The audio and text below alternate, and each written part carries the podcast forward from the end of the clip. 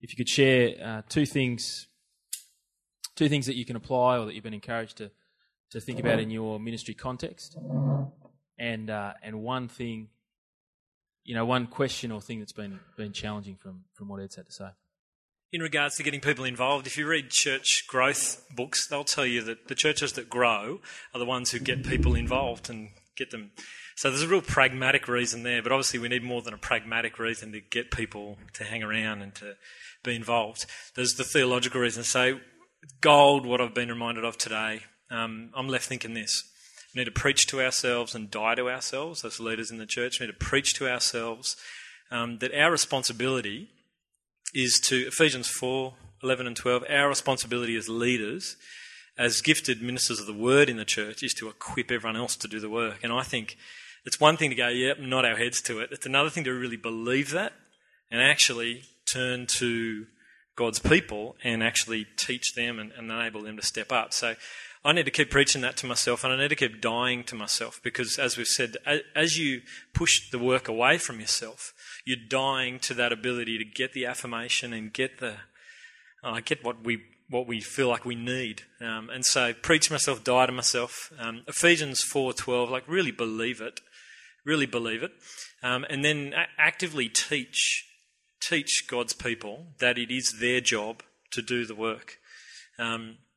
I had an opportunity to do that a few weekends ago as we gathered a bunch of our people involved in ministry, and I was encouraging them to see that they were made for this. This is what God has actually caught them up into his church, the most significant gathering in the universe, to do, is to actually be involved, play their role. So Ephesians, I keep saying Ephesians 4, it's just awesome.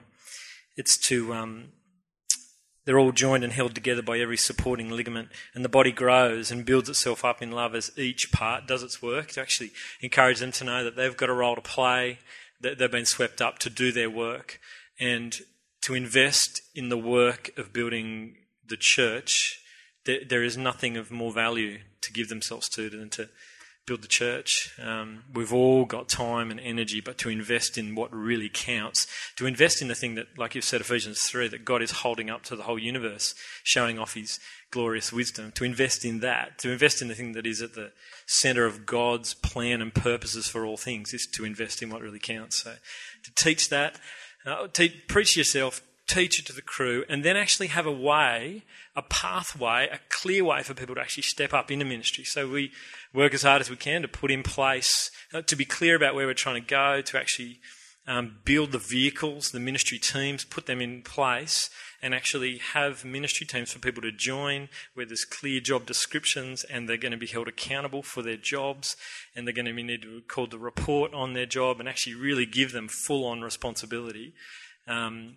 And through doing that process from the ground up in every area of church life, you will see leaders emerge.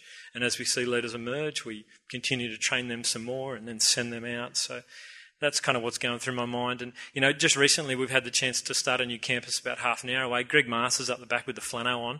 He's the guy building that work. And his job has been to do nothing, but to get everyone else to do everything. And he's doing a fantastic job at that. There's...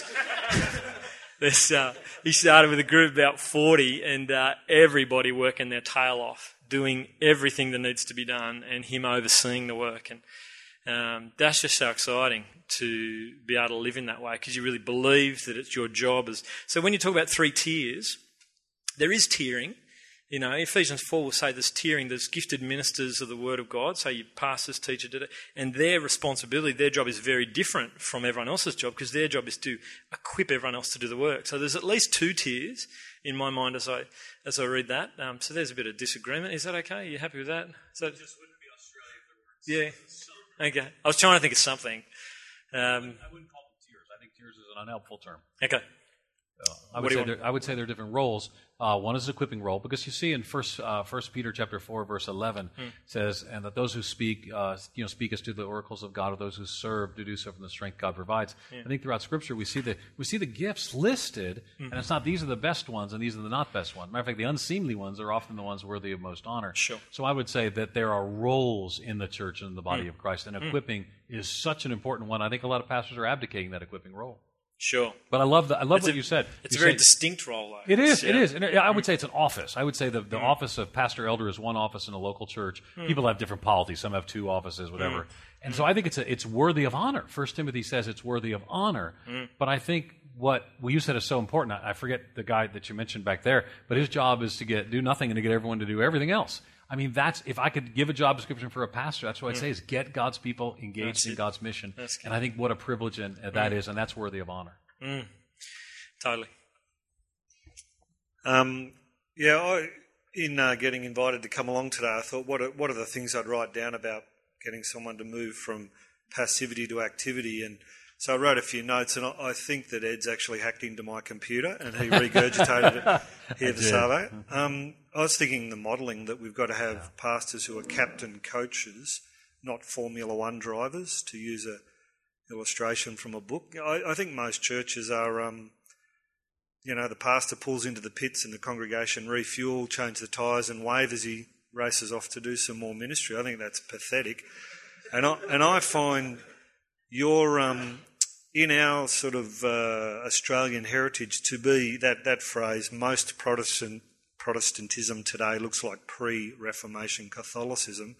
I think that's the grenade that we need to roll down the aisle of Christianity in Australia. I was thinking too about the ordinary soldier needs, every soldier needs to be trained. I've dropped a bit of paper on your table there.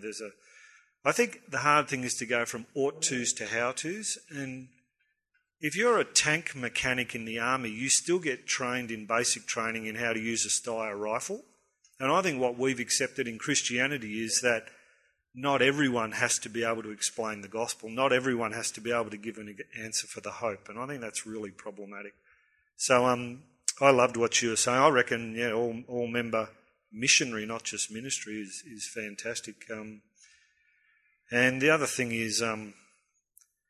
I loved your where, among whom and doing what, and I guess the yellow bit of paper, I'm just a simple Bible-believing Christian. I actually pretty basic kind of guy. I find it really hard to get people to do the stuff. Preachers, we often go ought to, not how to, and I reckon the hard thing is to how do you get people to do stuff. And in the ministries that I'm involved in, I just think the eyeballs are a really important part of ministry. You just got to eyeball blokes and eyeball women and say, who are your non-Christian friends? Like in a personal conversation. And if they don't have any, you say, well, you got to live in the world but not of the world. You've actually got to get out of the holy huddle. So, I'm surprised to hear an American agreeing with me. I just thought it was fantastic.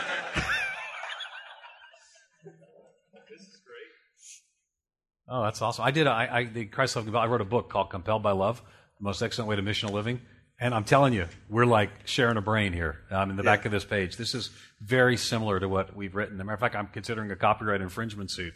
And this is just well, that's great just stuff. Out of Tony Payne and Cole Marshall's book, The Chalice and the Wine. Uh-oh, I'm in trouble. Maybe I'm in trouble.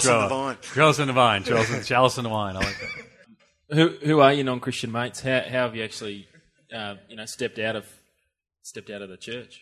Yeah, well, when you look at that there, like there's the non-Christian mates who you've got to actually walk out of your front yard, go across the nature strip and walk in next door. So, yeah, I work really hard to get to know my next door neighbours.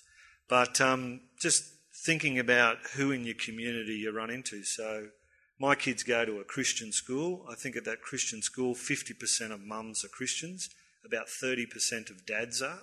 So I went to the principal and I said, can I run a Bible study to teach dads what the school teaches their kids? Wow.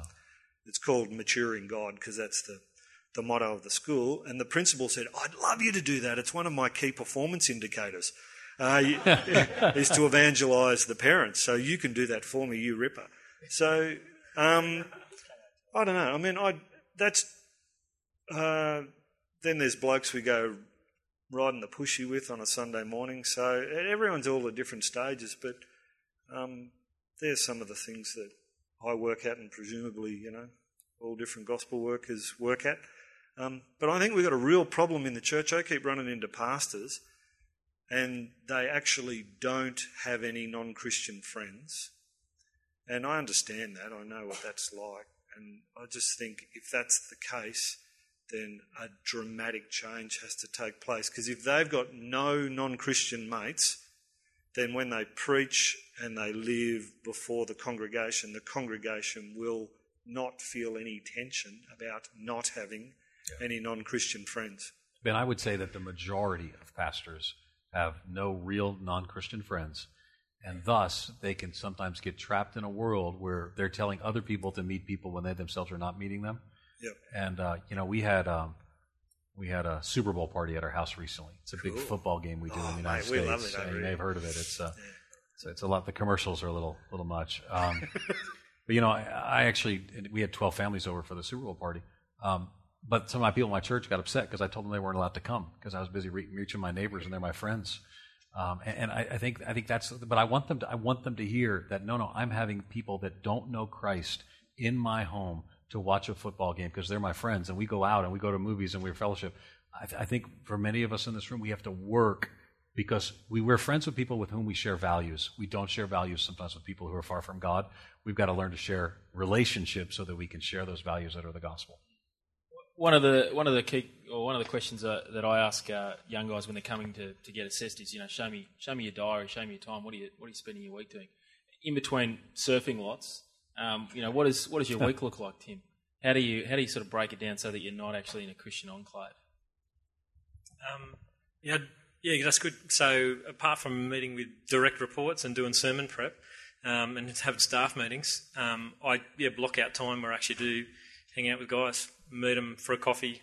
Some guys don't want to meet for a coffee. It's a bit weird, but so go for a surf with them. I make sure I'm home at Tuesday around 11:30 if I can be, because that's when the fruit box guy comes. And my wife is just always talking to him about Jesus, and so I want to be there as well, helping her out. Not that she needs help, but I want to be there. I want to be part of it. So as intentional as I can, and without boasting, doing my best to share whatever I'm doing, so that people can see that I'm actively working to connect with non-Christian friends, because they need to hear the stories, they need to hear my failed attempts, they need to see me doing it. So sure. How would you break up a week? If a young guy came to you and said, Ed, how should I break down the 168 hours that I've got in the week? Do you mean how I personally do it, or you mean how I would recommend someone do it? You recommend. Yeah. Okay, yeah, because my job's a little different now, But I actually, in planning missional churches, I talk about 4 15-hour blocks. I think 60-hour, this may be different in culturally different settings, but I encourage church planners to work between 50 to 60 hours a week. And so 12 to 15-hour blocks, 12 to 15 hours being in contexts and conversations with people who are far from God. So that might be sitting in a coffee shop trying to start up conversations with strangers. It might be intentionally visiting somebody and sharing Christ, so a quarter of your time doing that. Quarter of your time developing leaders, working with people, meeting with leaders. You call them direct reports, developing leaders. Quarter of your time in sermon preparation, and then a quarter of your time in the administrative functions, maybe your web page or the plan or your membership class or whatever. What I found is that of those 4 things, there's 2 that get lost, and that's leaders and the lost. And so I've got to hold people accountable, spend time with leaders and the lost. With the lost, 12 to 15 hours a week with unchurched people, like, well, what do I do?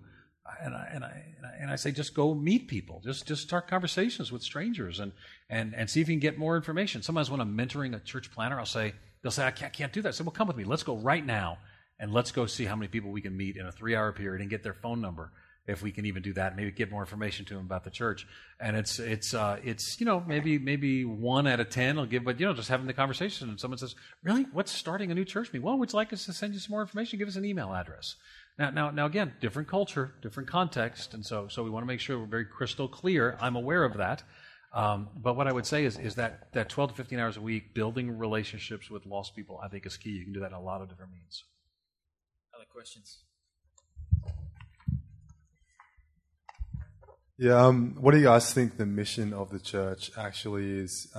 Does it include social action, for example?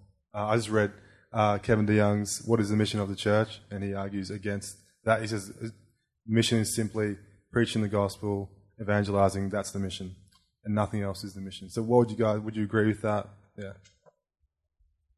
Have you read it? Yes. I've written a rather lengthy review of it, published by the Gospel Coalition.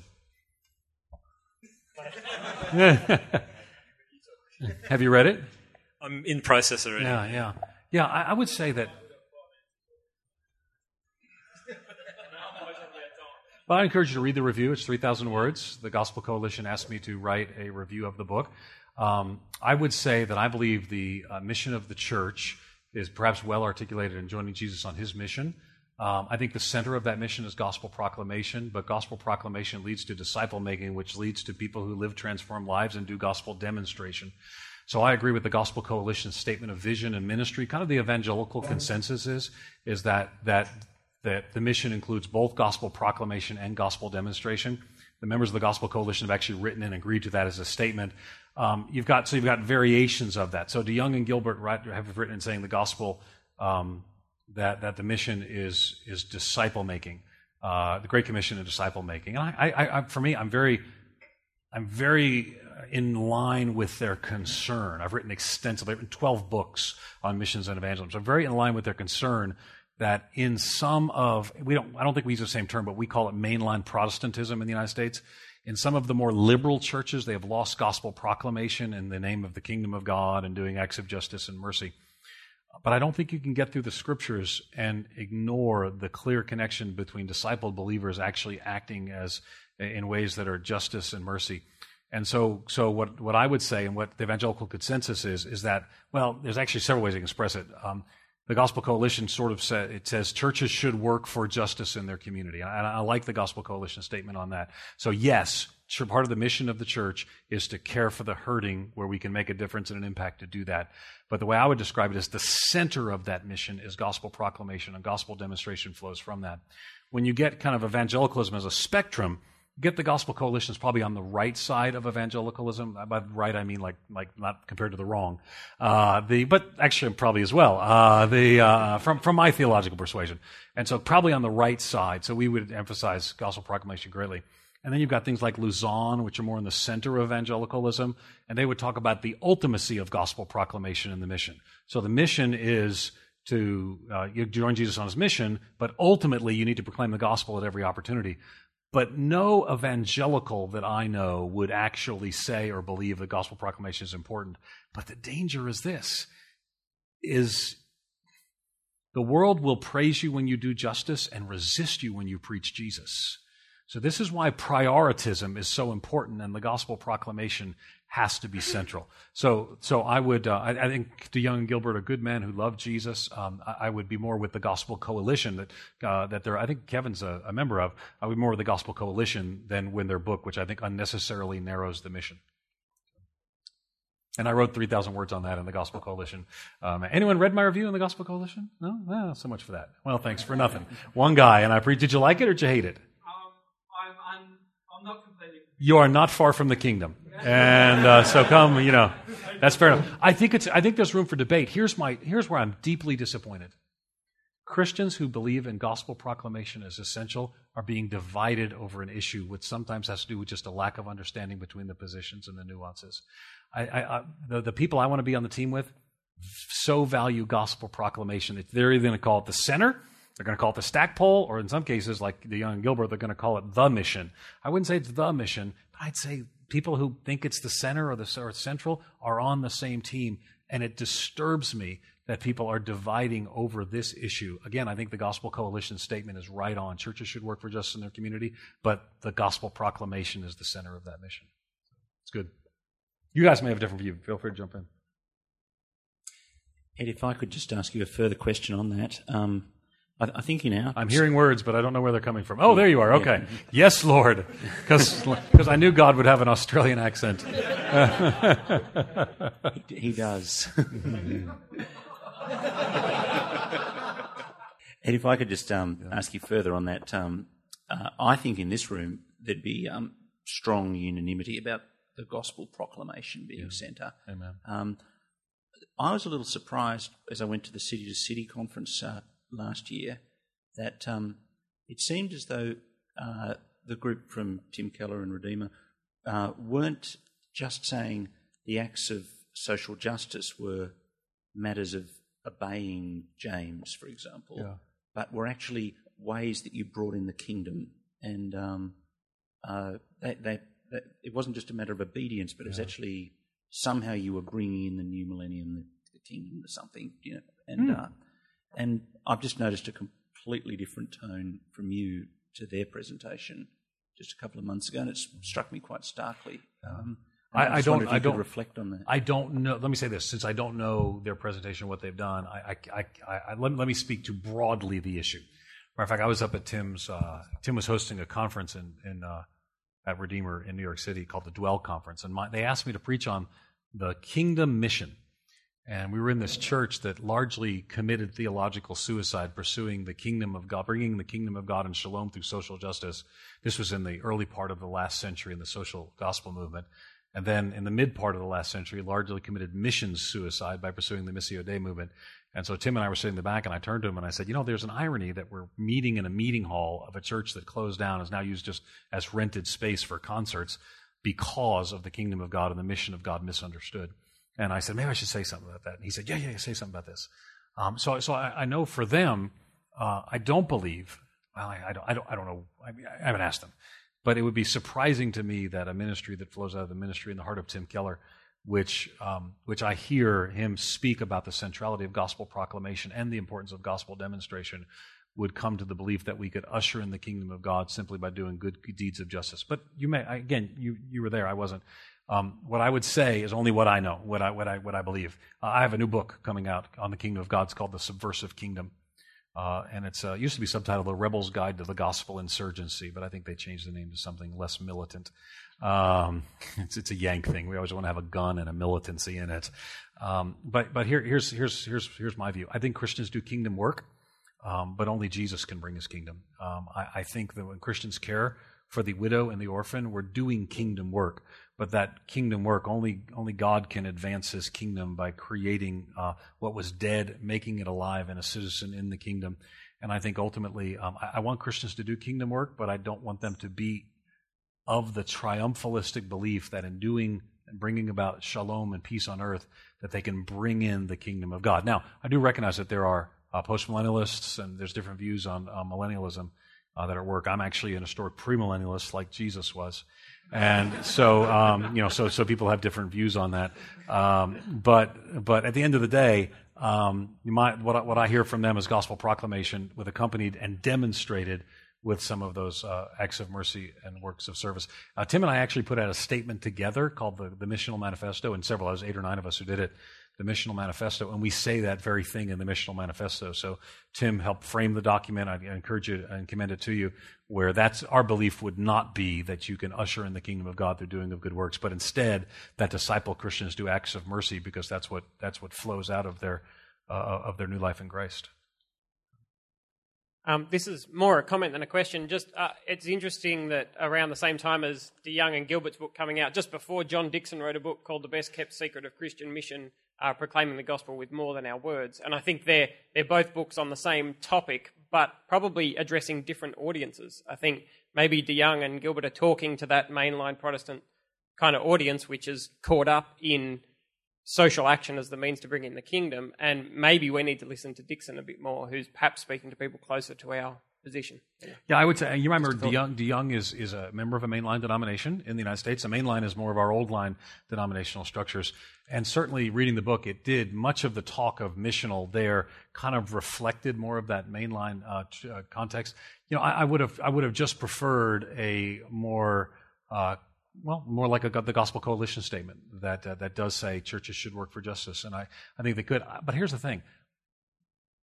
I think one of the great dangers, I share their concern, one of the great dangers of evangelicalism today, we would be foolish to think that we are not likely to follow the path of our forefathers and foremothers 100 years ago, who went down this exact path naively. Now, we're not doing the exact same thing because history doesn't really repeat itself. It rhymes, and this rhymes with the same movement we saw before. So if in engaging social justice, we do not think about what happened the last time evangelicals, Christians, they were evangelicals then, and they later walked away from it, engaged social justice. This is the third time in 100 years that Christians have rediscovered social justice. One was the Kingdom of God movement at the beginning of last century. The second was the Missio Dei movement, post-Willingen and after.